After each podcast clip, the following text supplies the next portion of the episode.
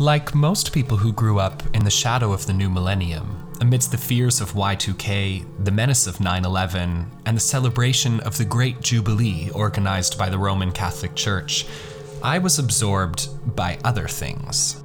Cognizant of the chatter of grown ups that focused on the tribulations of the daily world, my friends and I were instead devouring a series of books about a young wizard marked at birth by tragedy and magic.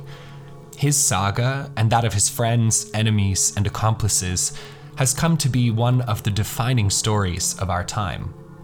Harry Potter captured the minds of millions of people around the world and has been translated into hundreds of languages. The boy who lived became an icon of our generation. While we were playing at magic on the playground, the daily rhythms of my life in a small Catholic school in Canada were steeped in religion, rites, and the mysteries of God. We sang hymns, recited prayers, studied the Bible, and attended Mass weekly. And while I wasn't baptized, my parents decided to leave that decision up to my sister and I. Nearly everyone in my school was. But our Roman Catholic teachings were seemingly at odds with the magical worlds that we associated with, what we were reading in novels and seeing on screens. And yet, even at the time, I noticed that the magical world of Hogwarts wasn't as contradictory to the mysteries and practices of Catholicism as our teachers would have us believe different sorts of incantations, rituals, and the belief in higher forces and dark powers permeated our cultural imaginations, as well as our classroom hours. In short, our young lives were steeped in religion, esotericism, and occultism. A heady and peculiar mix that has no doubt informed my worldview, taste in popular culture, and even what I choose to believe in. I'm telling you this story because I don't think that it is that unique or singular. I think that it's more commonplace than that. The fascination in esotericism and the occult has, since then, been a regular facet of my life. It wasn't so much that I started to practice Wiccan rites or my own form of magic or herbalism. No, the intertwining of esotericism with my life was subtler and broader, more deeply rooted than that. It resides in my love of H.P. Lovecraft stories and lore about the fabled Necronomicon, in my love of medieval mystic music, and yes, in the fact that I am a conflicted Slytherin. On this episode of Mokum, I am joined by two experts in esotericism to help me unpack the world of the occult that has come to touch every facet of our contemporary lives. Dr. Marco Pasi and Dr. J. Christian Greer are both teaching an online winter course at the University of Amsterdam this January Visions of the Occult An Introduction to Western Esotericism. You can find the link to the course in the description of this episode. Before I air my interviews with Marco and Christian, there are a few things that I want to mention first to help give context to this episode. Firstly, Marco is the director of the HHP, the History of Hermetic Philosophy and Related Currents at the University of Amsterdam, sometimes called by the Swish name Amsterdam Hermetica. It's the world's foremost center for the study of Western esotericism. Christian recently defended his PhD there and is now a postgraduate fellow at Harvard Center for the Study of World Religions. Both are deeply passionate about the academic and historical study of esotericism and how it influences culture and how we see the world around us. And that brings me to my second point. What precisely is esotericism? Is it an academic study, a series of personal beliefs, pseudo religion, pseudoscience? Is it even related to something like Harry Potter? The short answer is yes, it's all of those things. Western esotericism, sometimes called the mystery tradition, is a term that gathers together related ideas and movements that have developed in Western society throughout its long and complex history. What unites these seemingly disparate movements is that they are largely distinct from orthodox interpretations of major Western religions and Enlightenment rationalism, However, there are many people who would argue that these currents are also imbricated within and give rise to one another.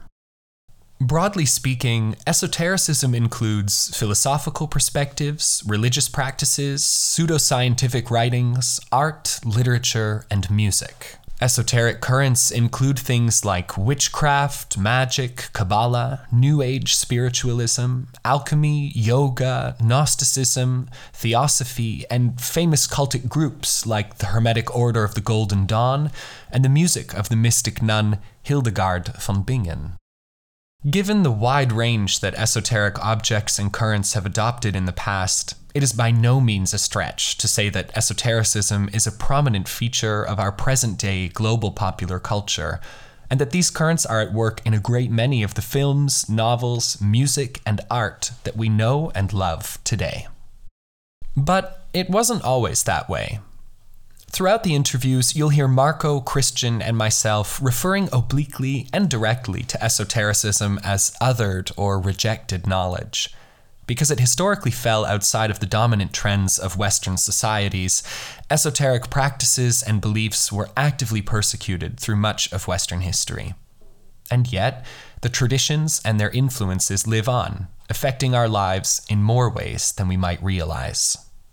In the following interviews, Marco and Christian delve into the importance of the contemporary and historical study of Western esotericism and give you a sneak peek of some of the topics they'll be covering in their course. I'm going to play both interviews largely unedited and back to back. We're going to start with Marco and end with Christian. Okay, Marco, let's um, let's get going then, and um, welcome to Mokum. Thank you. I'm hoping you could introduce yourself to Mokum listeners, tell us a little bit more about who you are, what you do, and how your interests are related to the occult and Western esotericism. Yes, my name is uh, Marco Pasi, and uh, I am an associate professor in the history of Hermetic philosophy and related currents uh, here at our center at the University of Amsterdam. I am originally Italian. Uh, I spent uh, in Italy the uh, first 25 years of my life, I graduated in philosophy at the University of Milan. And then I moved to Paris uh, to do my PhD uh, on the history of Western esotericism. Uh, I spent nine years in Paris and then I moved to Amsterdam because I got the position here in 2004. So basically, I have spent the first uh, half of my life in Italy, and now the second half, uh, 14 years of which uh, in Amsterdam, outside of Italy. My specialism is Western esotericism, so I have always been interested uh, in these kind of subjects, and uh, also my own PhD was on a subject related to, to this field of research. I am a modernist, so basically, I work on modern material, starting from mostly the second half of the 18th century up to our days. My research uh, until now has focused, uh, however, mostly on stuff uh, from the second half of the 19th century, first half of the 20th century. So, of course, uh, I am curious and interested in uh, a lot of other stuff, but um, the, the, the, core research that I have done uh, is, is this kind of material. Could you give us an example of some of yeah the topics or or trends that uh, that have interested you in, in, the past and, and also now yes um, the subject of my phd dissertation was uh, the idea of magic in uh, british occultism um, second half of the 19th century first half of the 20th century. So basically that was my main interest at the time. I was uh, i was trying to understand a little bit how historically these currents of occultism uh, had um, come into being and uh, what was the you know the historical evolution of this of these movements of these currents so you know groups like uh, the hermetic uh, order of the golden dawn uh, also connected to uh, the theosophical society and then major figures like william butler yeats to mention perhaps the most famous member of the golden dawn or Aleister Crowley, who who is as famous but more famous with uh, occultists than uh, with literary persons. So this is the kind of stuff I have been doing. I am interested um, uh, now uh, because that was the subject of my PhD dissertation. But then, of course, I moved on afterwards. Now uh, I am particularly interested in um, uh, things like art, politics, sexuality all related to, to esotericism, to modern esotericism. So I try to look at the history of esotericism not as if it was something insulated, you know, something that has nothing to do with the environment in society, but something that participates fully, and it's it's really a very important component uh, of modern Western culture.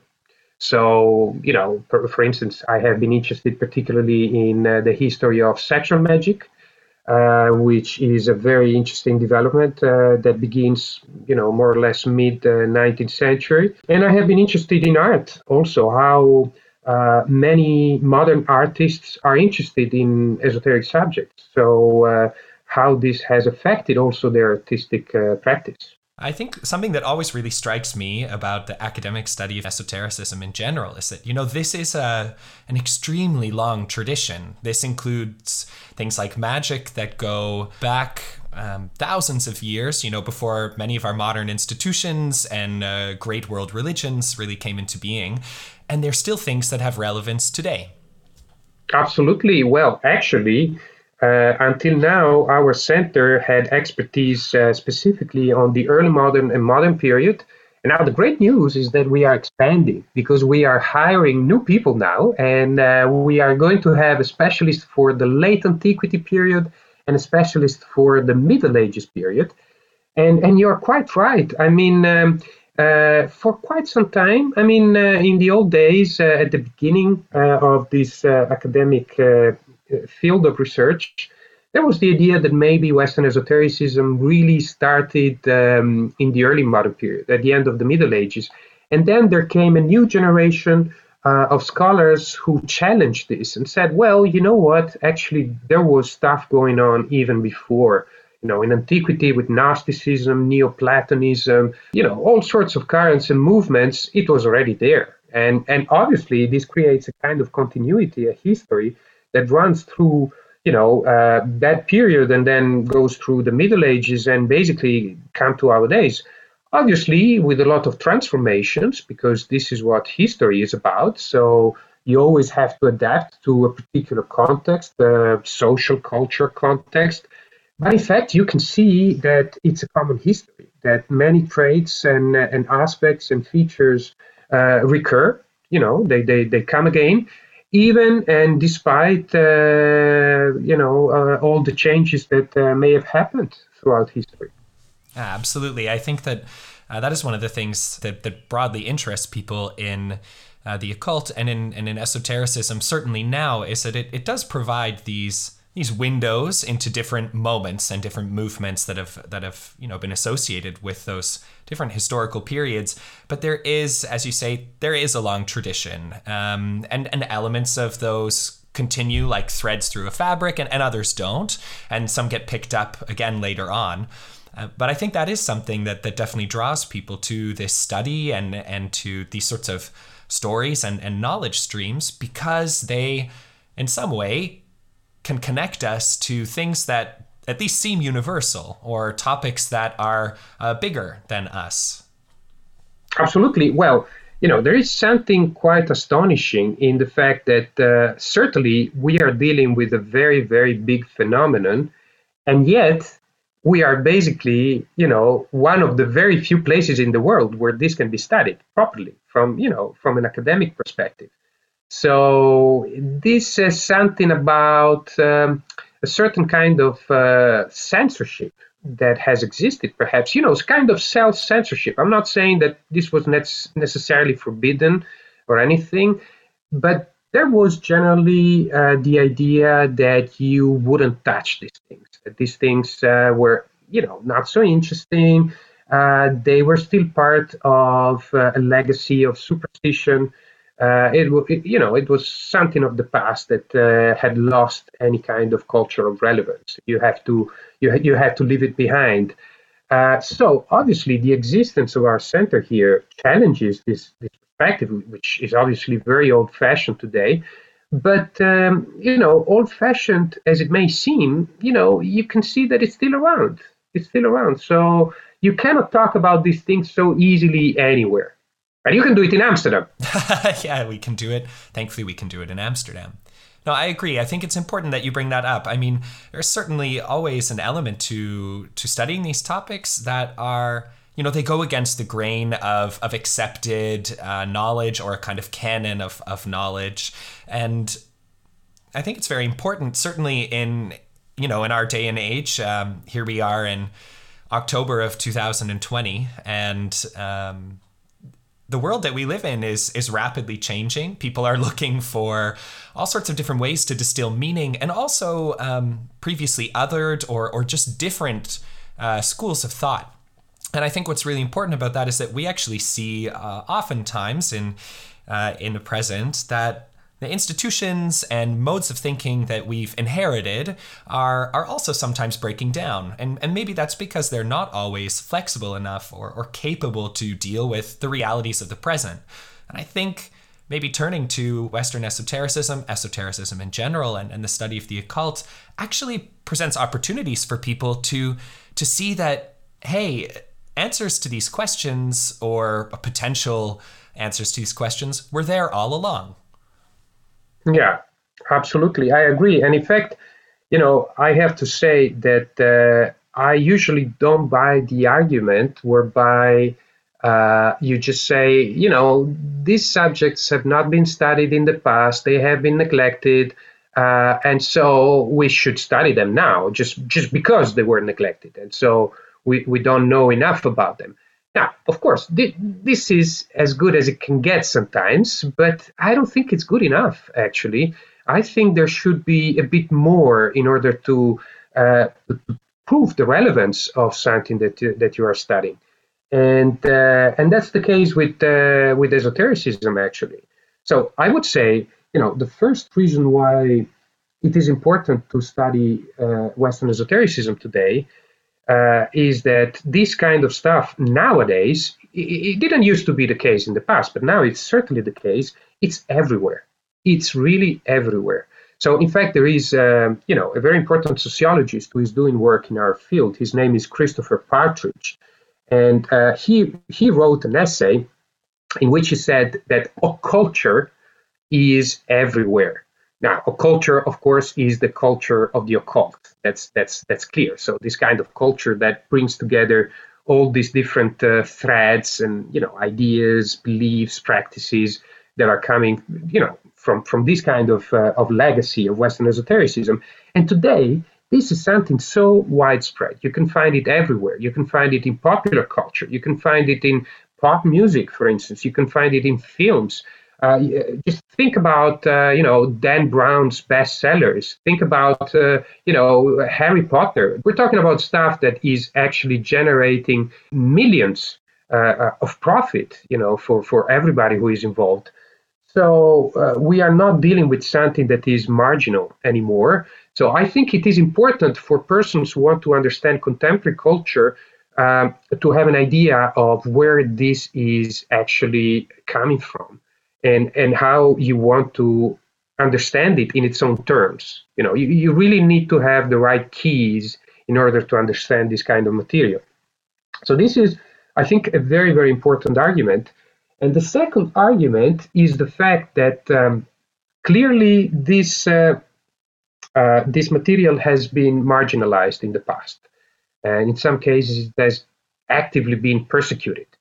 Uh, so people who would practice certain things, who would have certain ideas, would you know would even be burned at the stake. Uh, so we, you know, no joke. Now the, the thing is, okay, so why was it so important for mainstream culture to marginalize, to stigmatize, and persecute this kind of stuff? This is something we want to understand, because if we want to understand the history of Western culture, uh, or even culture generally, we also need to understand the history of the enemies that Western culture perceived as such. You know, the, the, the, the you know, because basically Western culture was constructing its own identity on the basis of what Western culture thought was the other, you know, the enemy, uh, things that uh, you know were not appreciated, liked, understood. So, by studying Western esotericism, and this is more of an historical argument, well, then you really have a key that allows you to understand this kind of very complex but also very interesting uh, historical processes. I think that's so fascinating, Marco. I think you're absolutely right. Of course, everything.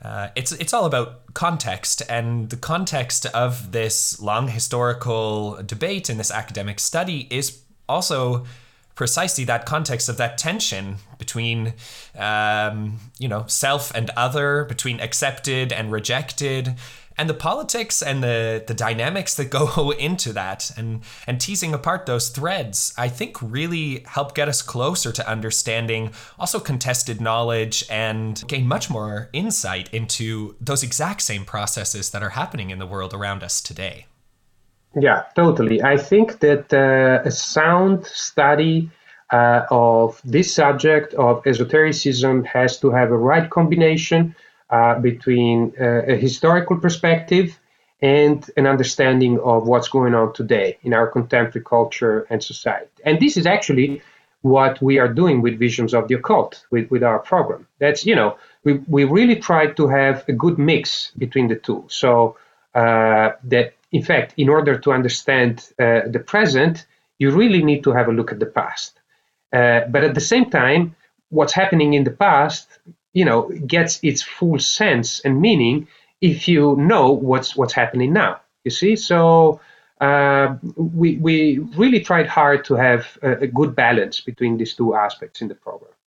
Well, look, I, I have to tell you, there is a lot of excitement here, a lot of enthusiasm uh, because we are doing this for the first time.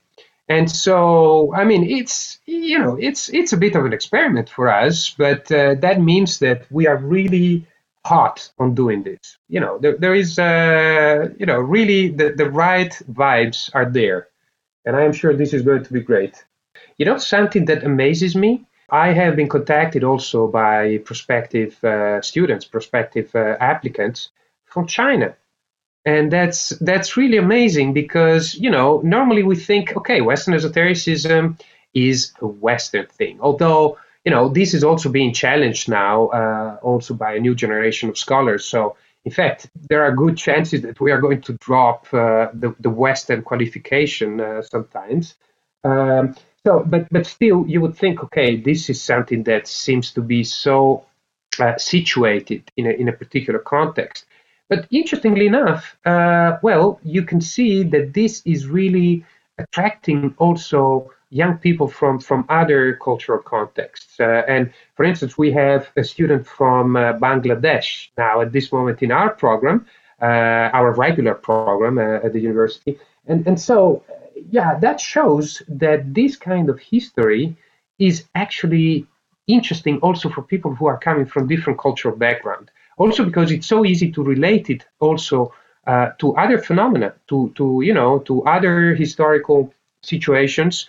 And this is something that we want to develop also in the future, trying to go perhaps for some kind of uh, comparative perspective. There are so many things that would be interesting uh, in that direction. And of course, you would need uh, the right expertise there. Uh, but, uh, well, it's something that we could certainly work on.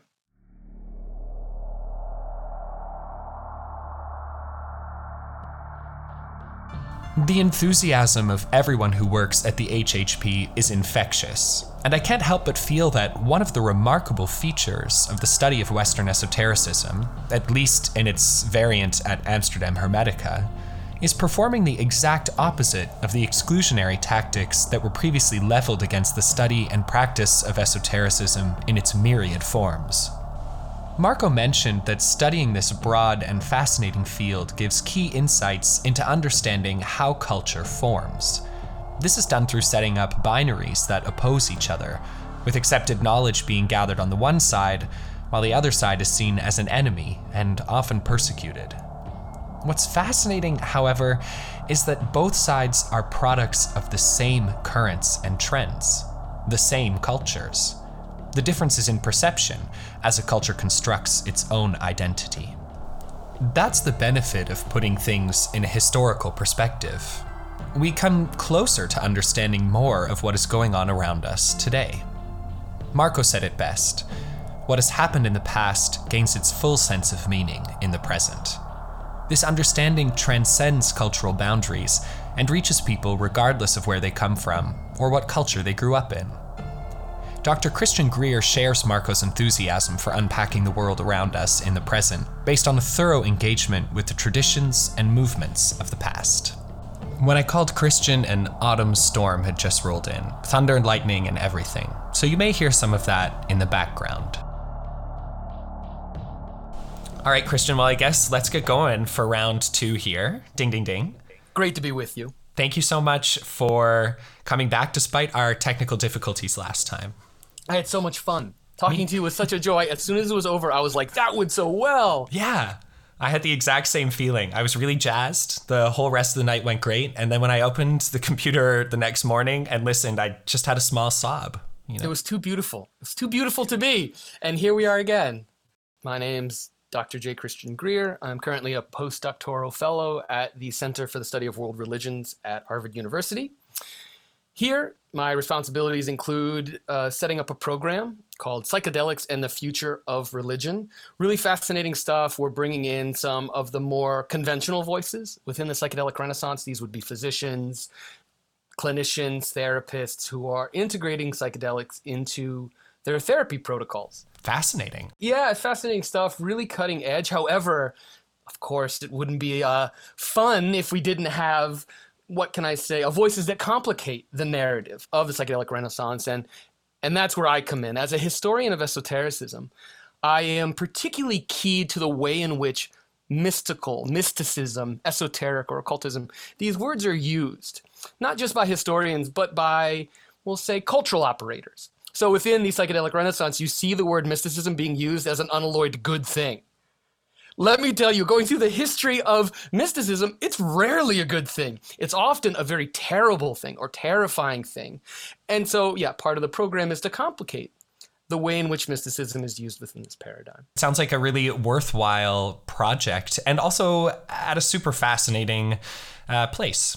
Yeah, yeah. Well, it's really fun being at Harvard because, of course, this is where it started. Dr. Timothy Leary had his uh, office not far from my office now, so it is particularly fun. But returning to your question about my interest in esotericism, Yeah. I mean, it's it's a funny question because though there are some people in my field that really grew up stalking rare tomes through dusty libraries and, and looking for the key to the Kabbalah, you know, that was not my experience at all. T- to tell you the truth, um, I woke up one morning and realized that I was a historian of esotericism, not by virtue of seeking it out, but by virtue of really following my own path of understanding and my own interests, um, following them so far afield from the scholarly world, the conventional subjects studied in the university, um, that I realized that I had found my way into another uh, section of the university. So I, I initially began my career as a scholar in religious studies. And in fact, uh, I had some very good professors who always encouraged me to follow my curiosities, follow my interests. And I took them for their word, maybe rightly or wrongly.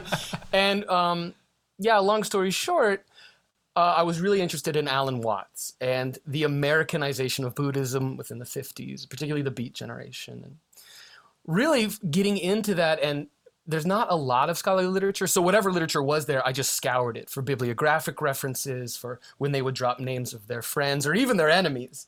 Uh, I started compiling my own bibliography for these things. And as I said, as an undergrad, I had professors that were really encouraging. And so I wrote this thesis uh, as a bachelor's student that was so far outside of anyone's field. I mean, it was about religious studies, but it was also about American studies, and I went into media studies that yeah, my advisor was very happy with it. However, he said, we, we can't find anyone to grade this. I mean, it's written very well, it's persuasive, but, you know, h- how do I determine what occultism was in the 1940s? Uh, and so while that could be very disappointing, I think that, you know, I'm an optimistic guy. I have a pretty sunny disposition. Uh, I just kept pursuing it because I felt like it was important. And if it was important to me, perhaps I could find other people. And then when I matriculated into the University of Amsterdam and found a community of scholars that had such a similar story to me, that they were fascinated with this topic that was important to them, that seemed to have really broad influences across culture. Uh, in my own experience, I was looking at Alan Watts. You can imagine my surprise when I turned on uh, Spike Jonze movie, Her. It's a very interesting film about AI, and the voice they give to the AI was Alan Watts. Wow. So and, and, and it's also like you know I've listened to some uh, trance music and they'll dub it. So I find his mention like all over the place, and yet no scholars were talking about it. And so that that would encourage me. So, anyways, long story long, when I got to the University of Amsterdam, I talked to Marco Pasi, who has cultivated a, a deep interest in British occultism, something that is not necessarily studied in the academy, or if it is, it is really misrepresented as a purely negative thing or an irrational thing.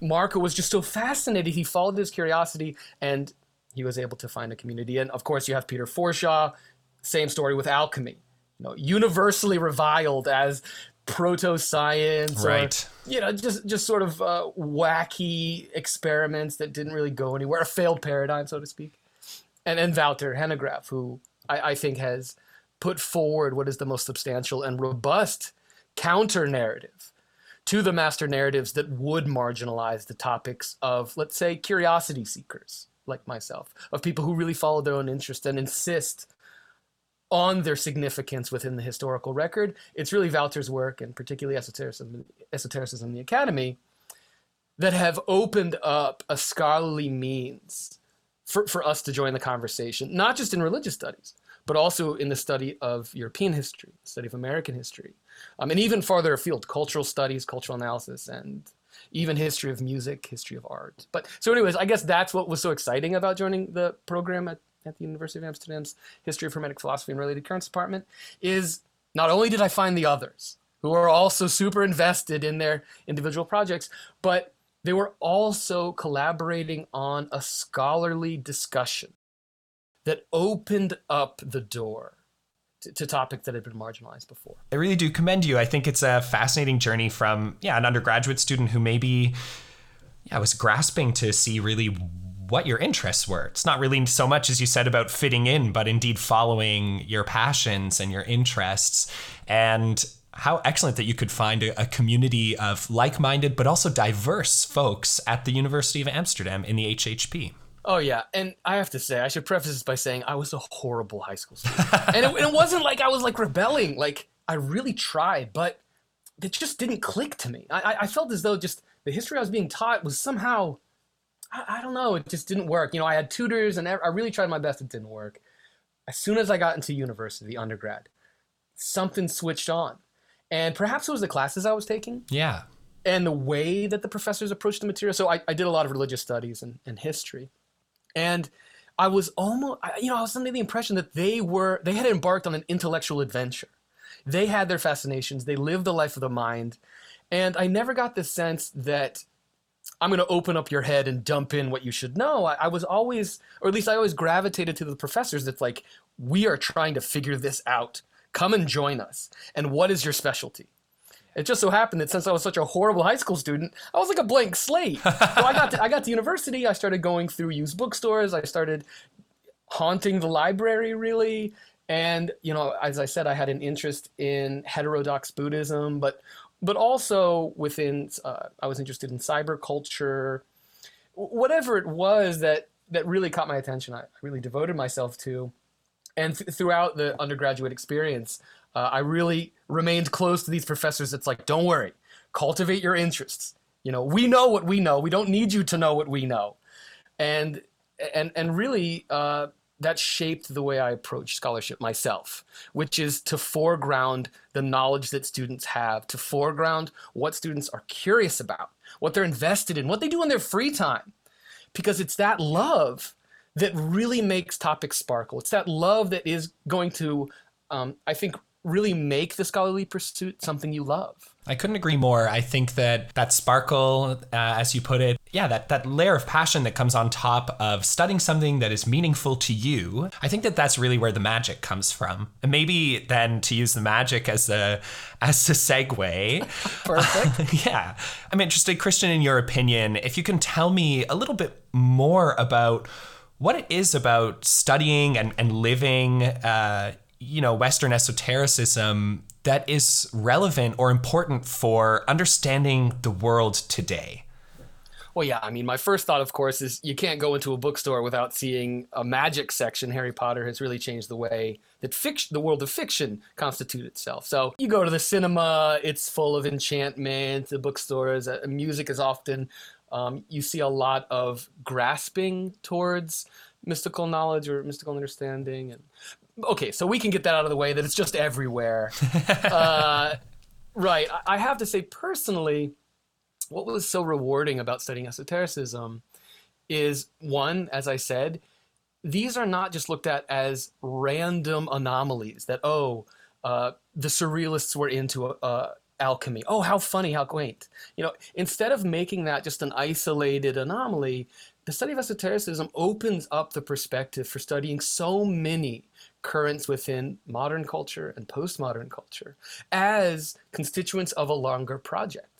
And it's that longer project that historians of esotericism are attempting to uncover.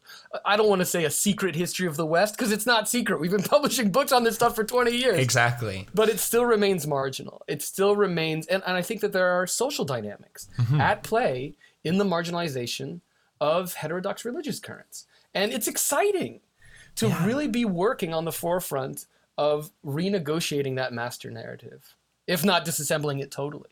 That's something that really Marco kind of described in a different way in, in my conversation with him, too. You know, as cultures form, they are also trying to figure out their own patterning. And by figuring out their own patterning and their own, you know, logic and rules and what's acceptable, of course, things get othered, get cast as the enemy or as suspicious in opposition to that. And that is how cultures grow and form. And I think what really struck me was what Marco said, and that's also what you're echoing, is that the study of Western esotericism opens up doors to really seeing how those cultural processes are happening in the present because you're putting them in that historical narrative. Well, so often, this is what is so surprising that certain currents will become other. We'll say feminist witchcraft or witchcraft becomes this other of Western culture. It becomes this dark side of irrationality and wild forces and nature. And so you have this dichotomy between reason and nature, and of course, reason becomes the popular mode of discourse. And and what's funny is that when you start to look into witchcraft, you're like, oh wait a minute, this has nothing to do with dark forces. This is about herbalism. exactly. Like, the, the, but this is a knowledge set that was passed matrilineally.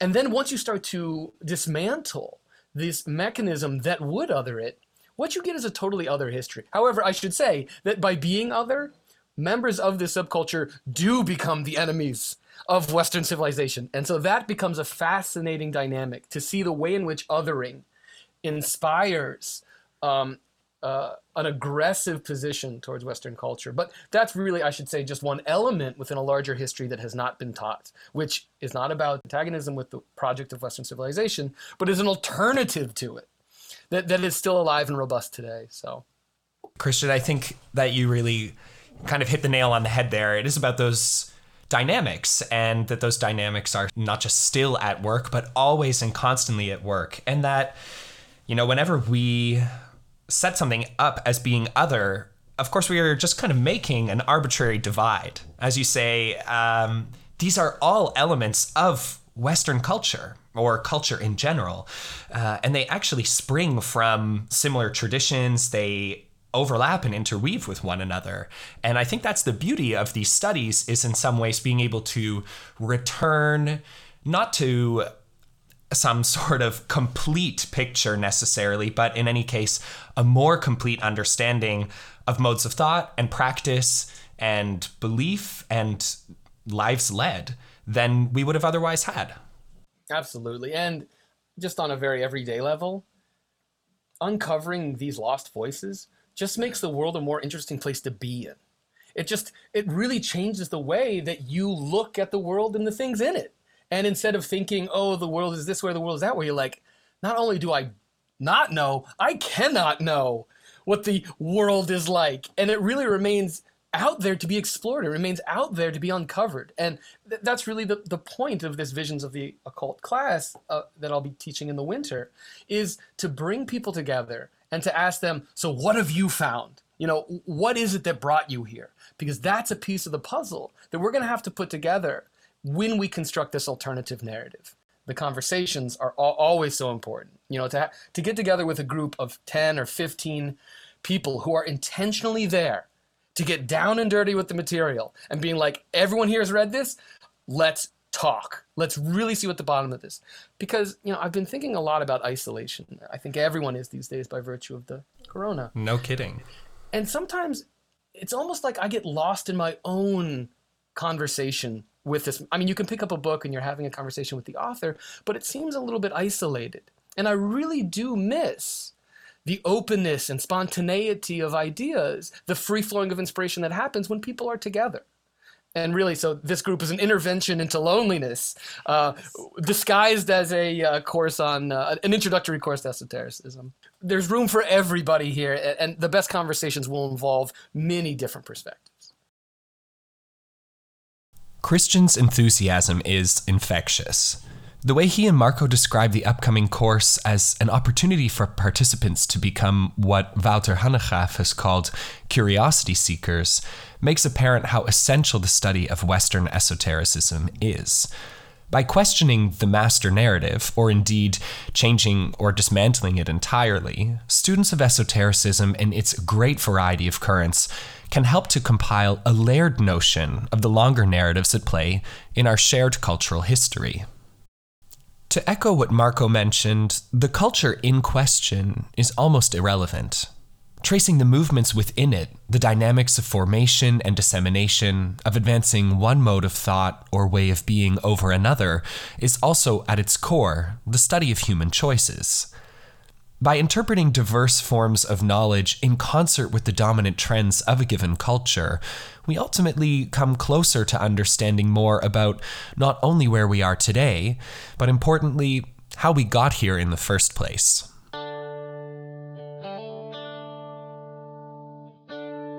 If you have been nursing a fascination for herbalism, an interest in the intertwined nature of early psychology and Western esotericism, or even if you want to explore the recent surge in the usage of occult symbols in K pop music videos, I would urge you to join Marco and Christian online this winter.